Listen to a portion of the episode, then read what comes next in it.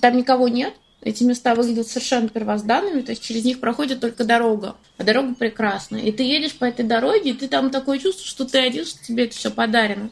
Горы эти синие, и долины такие, и чистый-чистый воздух, ощущение, что ты тут первый и последний. С героиней этого выпуска Верой и ее семьей я встретилась год назад. В Москве тогда тоже цвела сирень, начиналось лето, но ходить в гости можно было, не думая о последствиях. Москва была вроде та же, но, конечно, совсем другая. История Веры уже тогда казалась безбашенной. Ну а сегодня она и вовсе закончилась бы карантином в ближайшем городе, в лучшем случае.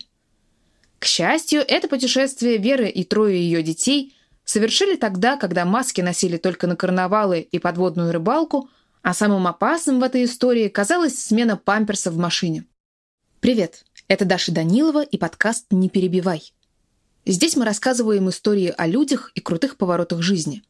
Для кого-то крутым поворотом может стать случайная встреча, для кого-то горькая потеря, а для кого-то новая профессия.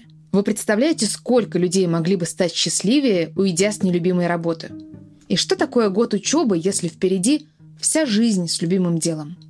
На образовательном портале GeekBrains можно получить новую диджитал-профессию – GeekBrains — это такой онлайн-университет для тех, кто хочет стать программистом, дизайнером, продакт-менеджером или интернет-маркетологом. Пары ведут практикующие специалисты и сотрудники таких компаний, как Альфа-Банк, Mail.ru и другие. Программа построена на практических заданиях, так что к концу обучения у вас будет полное портфолио. А это, согласитесь, всегда важно при трудоустройстве. Все студенты получают сертификаты с государственной лицензией, а по окончании GeekBrains помогает своим выпускникам найти работу по новой профессии. Если вы давно мечтали начать карьеру в сфере IT, но не уверены, какую профессию выбрать, пройдите тест на сайте GeekBrains. Всего 10 вопросов помогут понять, какая профессия подойдет именно вам. Те, кто прошел тест, получают доступ более чем к 1000 бесплатных вебинаров. А если вы настроены серьезно, там же можно выбрать полноценный профессиональный курс и получить скидку на обучение. Ссылку на тест ищите в описании этого выпуска. Ну что, начнем? Не перебивай. Героиня этого выпуска Вера тоже однажды поняла, что занимается не своим делом. И я была таким элитным репетитором, который там стоил от 5000 в час. Вот. Ого, ничего себе. Да, очень дорого. Вот. У меня до сих пор осталось несколько знакомых миллиардеров, которые хотели прокачаться в биотехе. Я делала всякие ивенты там на всяких выставках, на всяких там фестивалях. Я делала стенды. Вот, и, я могла все что угодно спасти, потому что мне там за 3 дня мне говорят, у нас там, сорвалась команда, горит стенд, мы не знаем, что делать, я такая спокуха, вот, и 3 дня я там работаю не переставая, зарабатываю там за эти 3 дня 200 тысяч, вот, и думаю, у меня там есть какая-то там финансовая подушка безопасности.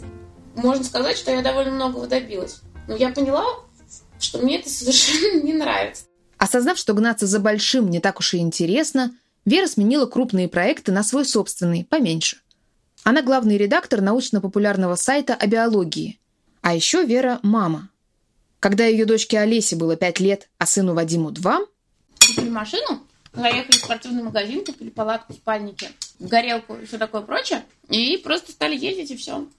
Поездили по северу, доехали до Каргополя, там были в Старой Ладоге, по всяким этим северным деревням, где-то деревянные церкви. Из которых уже большая часть сгорела. Много ездить я не могла, но сколько могла, мы все время куда-то там выбирались. Ну, так, чтобы целое лето у меня такого не было. Я когда знала, что у меня там будет 3-4 свободных дня недели, я старалась все скоординировать, чтобы это все, эта свобода, чтобы она совпадала с детскими каникулами. И как только она совпадала с детскими каникулами, мы брали и куда-то учесывали куда-нибудь, там, где там интересно. Вот. Верины дети с ранних лет привыкли к дорогам. В пути они лепили из пластилина и рисовали, дремали в автокреслах и ночевали в палатках. Но уехать куда-то надолго Вере не позволяла работа. И тут Вера узнала, что снова ждет ребенка. Раз уж я забеременела, мне очень хотелось побыть с ребенком как следует. То есть не на няне ее спихивать, а чтобы у меня было нормальное, счастливое материнство, полноценное. Вот, но при этом, чтобы оно не было этим валенком, когда ты прикован не знаю, там, батареек, дачи, чтобы не надо было сидеть на месте, чтобы не было никакого однообразия, а чтобы все было так, как мне хочется, потому что у меня уже было достаточно опыта со старшими детьми, вот, то есть я понимала, что с детьми можно, а что нельзя, то есть, ну, вот все эти страхи, что детей нельзя возить, что поездки это опасно, там, или что для психики там что-то вредно, ну, в общем, все это, я понимала, что все это чепуха. Вера немножко похожа на нимфу. У нее длинные вьющиеся волосы, взгляд с прищуром и такая свободная майка. В своей типовой хрущевке она снесла стену между кухней и комнатой, потому что ей так захотелось. Вера держит на коленях и кормит то картошкой из собственной тарелки, то грудью маленькую Веснушку. На самом деле Веснушку зовут Таисия. Ей 1 год и 3 месяца. Это она изменила обстоятельства жизни Вериной семьи, хотя не изменила саму суть. Даже с Веснушкой в животе Вера продолжила путешествовать. А беременность, подожди, у тебя там, ну, я не знаю, токсикоз? Не, у меня ничего такого не было. Я вообще, мне кажется, создана для того, чтобы рожать детей. Мне это очень нравится. Вот. Ну, то есть, у меня были какие-то, я себя там... Было, что я себя чувствовала слабее, чем обычно, но это было, ну, не страшно. И вот, ну, вот с Селигером мы вернулись за 2 дня до того, как я родилась.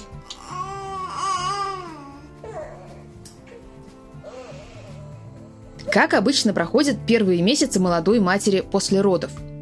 Довольно нервно. Кормишь грудью или из бутылочки, гуляешь с коляской до изнеможения, меняешь памперсы, моешь и стираешь, стираешь и моешь, купаешь, укачиваешь, поешь колыбельные, спишь редко и мало, и снова кормишь и гуляешь, и так по кругу.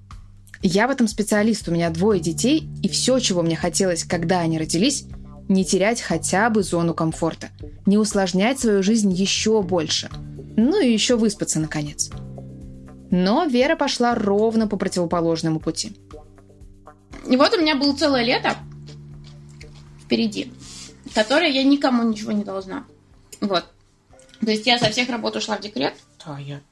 Ну, у меня была какая-то финансовая подушка, которую я перед этим заработала. Не было никаких долгов. Я просто решила взять и поехать. Ну, то есть я все время думала, что если когда-нибудь у меня будет много свободного времени, то я доеду от Москвы до Владика. Вот у меня было много свободного времени, я взяла и доехала. Да, когда Веснушке исполнилось 3 месяца, Вера решила прокатиться из Москвы до Владивостока. Путевые заметки решила публиковать в социальных сетях. Друзья восприняли Верину идею по-разному. Большей частью все говорили, что это очень круто, но я думаю, что это они говорили в глаза, а может быть, в глаза они вертели пальцем у виска, но, ну, как бы, ну, ладно. Вера и папа Веснушки Антон уже много лет вместе, хотя и не женаты. В отличие от Веры, Антону декретный отпуск не полагался, и оставить работу на все лето он не мог. Но все-таки, когда ты ему сказала, что ты собираешься с 3 детьми ехать в путешествие, он как бы такой, ну, класс, не давай, или что он тебе сказал? Ну, не знаю, мне кажется, что он сильно испугался, но он ничего не сказал. У меня были там и прежде какие-то там идеи, которых он боялся, но которые как-то осуществлялись. Остановить он меня не мог, вот, предложить ничего взамен он тоже не мог. Ну, что он тогда мог сказать? Договорились, что Антон проедет с Верой и детьми начало пути, а в конце лета прилетит во Владивосток, чтобы уже оттуда всем вместе двинуть домой. Понимаешь, в чем дело? У него 3 детей от предыдущего брака, и мы вообще не женаты, и я совершенно, ну, не рассчитывала на то, что мы будем прям совсем тесно общаться. Я по складу мать-одиночку, потому что у меня мама была мать-одиночка. И, ну, мне это совершенно несложно. Я считаю, что в современном мире это никаких трудностей это не предъявляет. Ну, то есть я не чувствую никаких, ну, никакой обездоленности из-за этого. Ну, у нас очень хорошие отношения, то есть они практически идеальные. Вот. Ну, такие, какие мне нужны. То есть они не общеприняты идеальные, но это то, что мне подходит. Я на него и не хотела рассчитывать, и не могла рассчитывать. В общем, может быть, в этом-то и дело, что у нас не бывает особых конфликтов, что мы друг на друга как бы не полагаемся. В первую часть маршрута Антон решил взять своих сыновей от первого брака. Старшему было 10 лет, младшему 3. Плюс дети Веры. Олесе 11 лет, Вадиму 8, Веснушке 3 месяца. 6 детей на 2 взрослых. Ну, признайтесь, вам уже страшно? Мне ужасно. А Вера и Антон в конце мая собрали вещи, посадили детей в машины и выехали из Москвы в сторону Владивостока. Ехала я сколько хотелось. То есть у нас был какой-то план, места, куда мы хотели заехать, города, в которых мы хотели побродить, какие-то природные там места, там горы, реки там всякие, которые нам интересно было обойти. И, ну, вот мы на несколько дней вперед планировали, вот, и примерно рассчитывали. За первые 2 недели они побывали во Владимире, Нижнем Новгороде, Йошкар-Оле и Казани. В Татарстане Вера попала в аварию. Пришлось задержаться здесь на неделю, пока машину отремонтируют. Отсюда Антон с сыновьями вернулся в Москву, а Вера с детьми поехала дальше. Вера рассчитывала, что ехать будет примерно 60 километров в час. Каждые 2-3 часа нужно было останавливаться, чтобы размяться, перекусить и покормить Веснушку. У меня тоже 2 маленьких детей, и я понимаю, что нужно как-то подготовиться, чтобы, ну, вот такого малыша взять и куда-то повезти. Как ты готовила? Ну, тем более так далеко. А что значит подготовиться? Ну, в смысле, я не знаю. Ну, там как памперсы менять, как мыть. Памперсы менять на весу. Просто берешь и, ну, сажаешь ребенка, там она там, ну, не знаю, обкакала, ты берешь ее, снимаешь памперс, протираешь ей попу салфетками и застегиваешь новые, и все. Нет, даже дети делают. Ну хорошо, Веснушка была еще маленькая и не особо стремилась к активному образу жизни. Но как насчет старших детей? Им не надоедало сидеть в машине? Ну, у всех детей есть время, когда они сидят и что-то делают, и время, когда они бегают, ходят там, играют и бесятся. Вот. Ну вот, и поскольку мы много путешествуем, у нас уже как бы само собой сложилось, что они там в машину берут свои книжки. Там. Ну, когда они маленькие были, то они там что-нибудь раскрашивали, лепили в машине. Вот, сейчас они уже не раскрашивают, не лепят, а в основном читают. Вот, и у нас аудиокниг было много. Ну, а старшая дочка у меня, она в телефоне много сидит, там видео всякие смотрит. Ну, в общем, они этим и занимались. А когда мы останавливались, тогда это было уже какое-то интересное место, где было куда пойти и чего посмотреть.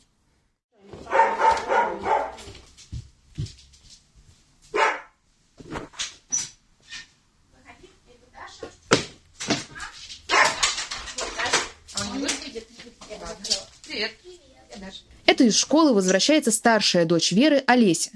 Сейчас спросим у нее. Не тяжело было вот долго сидеть в машине?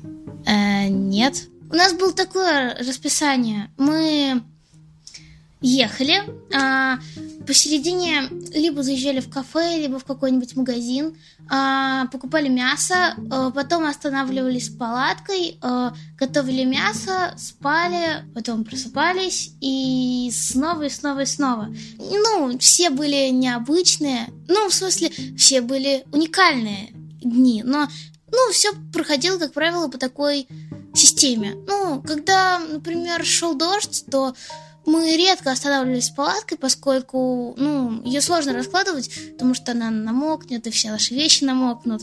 Когда мы приезжали, мама занималась Веснушкой, потому что Веснушке было, ну, хотя я не знаю, ей, наверное, было все равно, что мы едем. Не знаю, не думаю, что она сейчас это уже еще помнит. Сначала она была маленькой, крохотной, ничего не понимающей и беззащитной девочкой, но когда мы уже возвращались, она стала трясти погремушки, она стукала их друг от друга, и у нее начала появляться личность. Да, я, как правило, сидела сзади с Веснушкой и с Пибоди, и они оба засыпали, и Пибоди лежала у меня на коленях, и это было здорово. С одной стороны кто-то спит, и с другой кто-то спит, да. Да, в этом путешествии был еще один участник – мистер Пибоди. Большой беспородный пес, которого Вера с детьми еще щенком подобрали на улице.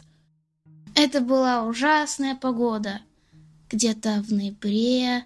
Дождь со снегом, слякоть, которая сыпется с неба, и слякоть на земле. И мы почему-то решили, что пришло время покататься на санках. Ну, в общем, мы пошли на ближнюю горку, неважно, на обратном пути, мы за маму вязался Пибоди. Он был щенком, я не помню, честно говоря, каким он был. Кажется, он был примерно в 2 раза меньше, но все равно он был довольно большим и ужасно бедным. И у него были такие жалостливые глаза, и у него на шерсти висели сосульки, и он тыкался в нас носом. Ну, в общем, мы привели его домой, дали все, что у нас было, а потом мы стали развешивать объявления о том, что мы нашли собаку, но потом оказалось, что кто-то нам рассказал, что это бездомная собака, раньше он жил на стройке, и, в общем, мы решили его взять. Теперь он вырос и стал настоящим спутником и охранником. Ой, он считает, что машина – это его будка. Как только он видит машину, он сразу стремится к ней. Мы довольно часто едем, куда-нибудь в парк или за город, куда-нибудь там, не знаю, что-нибудь приготовить.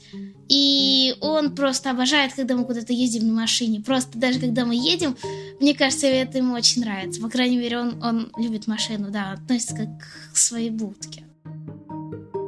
Когда мы в палатке ночевали, то он нас защищал. И хотя, в принципе, ни разу у нас не было ситуации, когда нас надо было защищать, нам было совсем не страшно, потому что он очень чуткий, и он охранник. То есть он ловит чужих людей. А если бы на нас кто-то напал, то он бы его реально загрыз. Но на нас никто не напал. Возможно, что на нас не напали, потому что... иногда мы в относительно стрёмных местах ночевали, но если Пибоди как-то настораживался, начинал лаять, то дальше это не имело продолжения. Может быть, кто-то там... где-то проходил. Например, на Алтае как-то раз мы ночевали, и вдруг мимо проходило стадо коров. И мы просто все прокляли. Мы просто их считать могли по его лаю. То есть вот он успокаивается, а потом снова начинает орать. Утром на рассвете пастух гонит. Рано. Но это было слишком рано. Так они и ехали. Проезжали сколько захочется, готовили обед на костре, гуляли по горам и долинам, на ночь разбивали палатку, а утром садились в машину и мчали к новым интересным местам. Иногда снимали квартиру или останавливались у знакомых, чтобы постирать вещи и вспомнить, каково это – спать в кровати. За 2 месяца Вера и дети посмотрели 30 городов России. В Иркутске мне понравилось. В Иркутске понравилось, потому что там эти дома декабристов, а мы, отец моих старших детей, он из Питера, и мы в Питере часто бывали, я им рассказывала, вот Сенатская площадь, вот они там стояли, вот они Константина звали, вот их там 5 казнили, остальных в Сибири, вот мы поехали в эту Сибирь, доехали до тех мест, то есть мы видели дом там Трубецкого в Питере, и вот мы видим дом Трубецкого в Иркутске, вот. Это было прям такое смыкание истории, это было очень здорово. О, я прочитала всю серию книг Толкина. И «Хоббита», и «Властелина колец», и «Сильмариллион». Понравилось?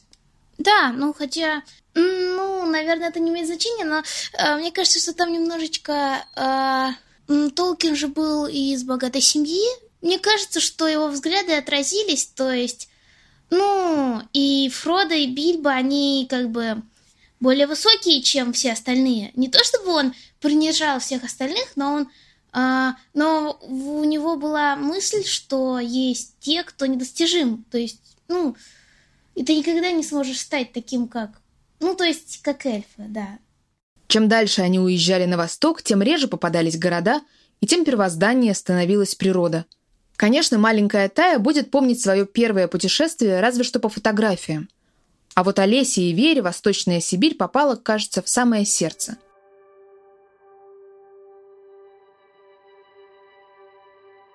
Я помню, что когда мы ехали по... как он называется? По этим горам. Там сначала все было зелено-коричневое. И чем дальше мы ехали, тем меньше и дальше становились горы. И в какой-то момент там был вид совершенно желто-синий. Желтый песок и синие горы. Это был прям такой удивительный контраст. Еще я помню, что в том месте в какой-то момент там была радуга, и она как будто уходила в землю прямо рядом с нами. И это было очень интересно. Города, честно говоря, меньше цепляют, чем природа. Вот особенно Восточная Сибирь меня прям невероятно зацепила. Она просто совершенно недооценена. Забайкалье, Бурятия – это... невероятные края. Байкал. Там никого нет. Эти места выглядят совершенно первозданными, то есть через них проходит только дорога. Но ты людей там даже практически не видишь, деревень почти нет. И ты едешь среди этих гор совершенно Там только какие-то фуры рядом проезжают. Ну, иногда проедет какая-нибудь машина, а дорога прекрасная. И ты едешь по этой дороге, и ты там такое чувство, что ты один, что тебе это все подарено. Горы эти синие, и долины такие, и чистый-чистый воздух, и полное безлюдье, ощущение, что ты тут первый и последний. Вот, и такого ощущения, вот, то есть мы вот взяли в какой-то момент, там просто остановились там где-то в Забайкалье, в непонятном месте, просто остановились, карабкались на гору и стали там сидеть, просто как привал, да, потому что Тая уже к тому моменту, ей уже было интересно там подергать за веточки, все такое прочее. И вот мы вышли, и мы среди этих веток там ходим, она там на них дергает, там никого нет, машины не приезжают, ничего не происходит. Вот. И мы там как одни в этом лесу. Это было такое ощущение, очень редко бывает у людей вообще за всю жизнь. Вот. А у нас это было много раз на лето, это было счастье. Нам надо было уже заночевывать. Солнце клонилось к закату, ну, в общем, заходило. В общем, мы ехали в склон, а вот тут был отворот. И мы решили сразу отвернуть туда и посмотреть, можно ли там разложить палатку. И это было дивное, чудное, прекрасное место с тимьяном и родником. Просто чудесное. Там была совсем свежая дорога туда. Наверное, это место совсем недавно открыли рыбаки. Так вот, эта поляна была вся поросшая тимьяном. Там очень приятно пахло. И, в общем, там было очень здорово. Мы, в общем, испекли курицу с тимьяном. В общем, это было очень вкусно, здорово. И когда мы проснулись, мы повсюду очень вкусно пахло тимьяном. До Владивостока Вера и дети добрались в августе. Дорога заняла больше 2 месяцев. Ну, на самом деле, доехать можно за 10 дней. Просто зачем? Обратно мы 3 недели ехали. Но, в принципе, мы могли, ну, побыстрее, просто это было не очень-то нужно. У нас все было рассчитано, у нас в школе учебники выдавали 1 сентября до 5 часов. Мы приехали в 16:30, взяли учебники. То есть мы приехали в Москву, вот так вот из Владика в 16:30. Взяли учебники. Чего ты хочешь? Ручку? Они взяли учебники, и на следующий день Олеся и Вадим пошли в школу. Мне было очень жалко, когда я пришла домой. Для меня было немножечко странным, что я пришла в это место, в которое я живу, но после такого долгого времени, но я не знаю, я по нему не скучала. Ну, я люблю его, он хороший, но я по нему не скучала. О своем путешествии Вера писала в социальных сетях. Ее читатели разделились на 2 лагеря. Одни восхищались Вериной отвагой, другие ужасались, как можно было потащить детей, да еще и младенца, в такое экстремальное приключение. Вера говорит, что ничего опасного и уж тем более ничего героического в этом путешествии не было. Ей просто хотелось посмотреть свою страну и показать ее детям. Ну, в общем, я не знаю. Может быть, они потом когда-нибудь скажут, что у них было кошмарное детство, но я не против. Мне кажется, что оно все равно им что-то дало. Не знаю, как будут вспоминать эту поездку Олеся и Вадим, когда вырастут, но, кажется, Вере удалось самое главное – заразить их любовью к путешествиям. Ну, мне бы хотелось поехать на Камчатку, еще бы мне хотелось побольше путешествовать за полярным, ну, где-то в районе полярного круга, еще мне хотелось бы поехать куда-нибудь в, как она называется, на Канада, вот, в Канаду, да, ну, и вообще побывать на всех материках.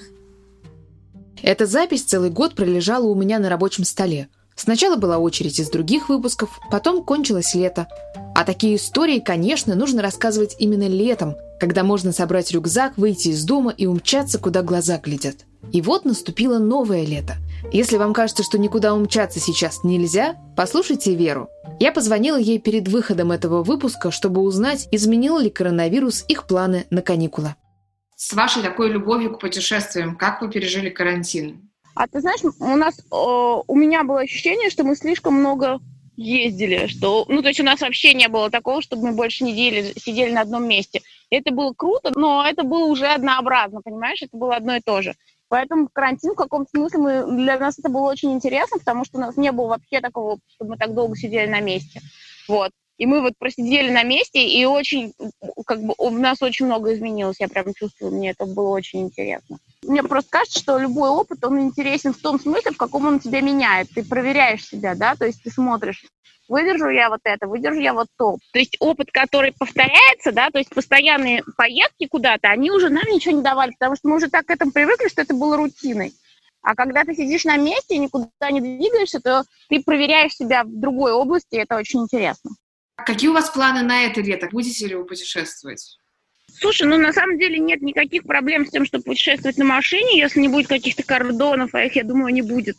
Вот. Ну, только не получится ночевать в гостиницах и есть в кафе. Но мы как раз думаем о том, что нам надо отвязываться от автомобильных путешествий, в том смысле, что это как ни крути, а в этом есть однообразие. В этом году мы собирались плавать на яхте, потому что мы получили права, но из-за того, что этот ковид, все вообще планы у всех смешались. Ну, то есть мы не знаем, где можно сейчас как снять яхту. То есть кое-где их не сдают, а кое-где они, наоборот, все разобраны. Ну, а вот. Какие планы? Я видела у тебя в Фейсбуке, ты писала вот как раз о том, что вы ищете сейчас новый вариант, как попутешествовать. Уже есть какие-то идеи? Ну да, мы смотрим всякое, мы думаем про Ладогу, там лагерь добровольных пожарных есть, это интересно, там живешь на острове в таком одиночестве, тоже, считай, карантин, но только это гораздо интереснее. Ну, на самом деле, вся планета открыта, я не вижу проблемы, то есть ограничено только общение с людьми, вот, и есть какие-то конкретные там законодательно закрытые вещи, которые надо просто их понимать. Путешествиям это не мешает. Это была Даша Данилова и подкаст «Не перебивай». Помните, что мы очень ждем ваших оценок, комментариев и лайков там, где вы слушаете наш подкаст, и в социальных сетях. Пока!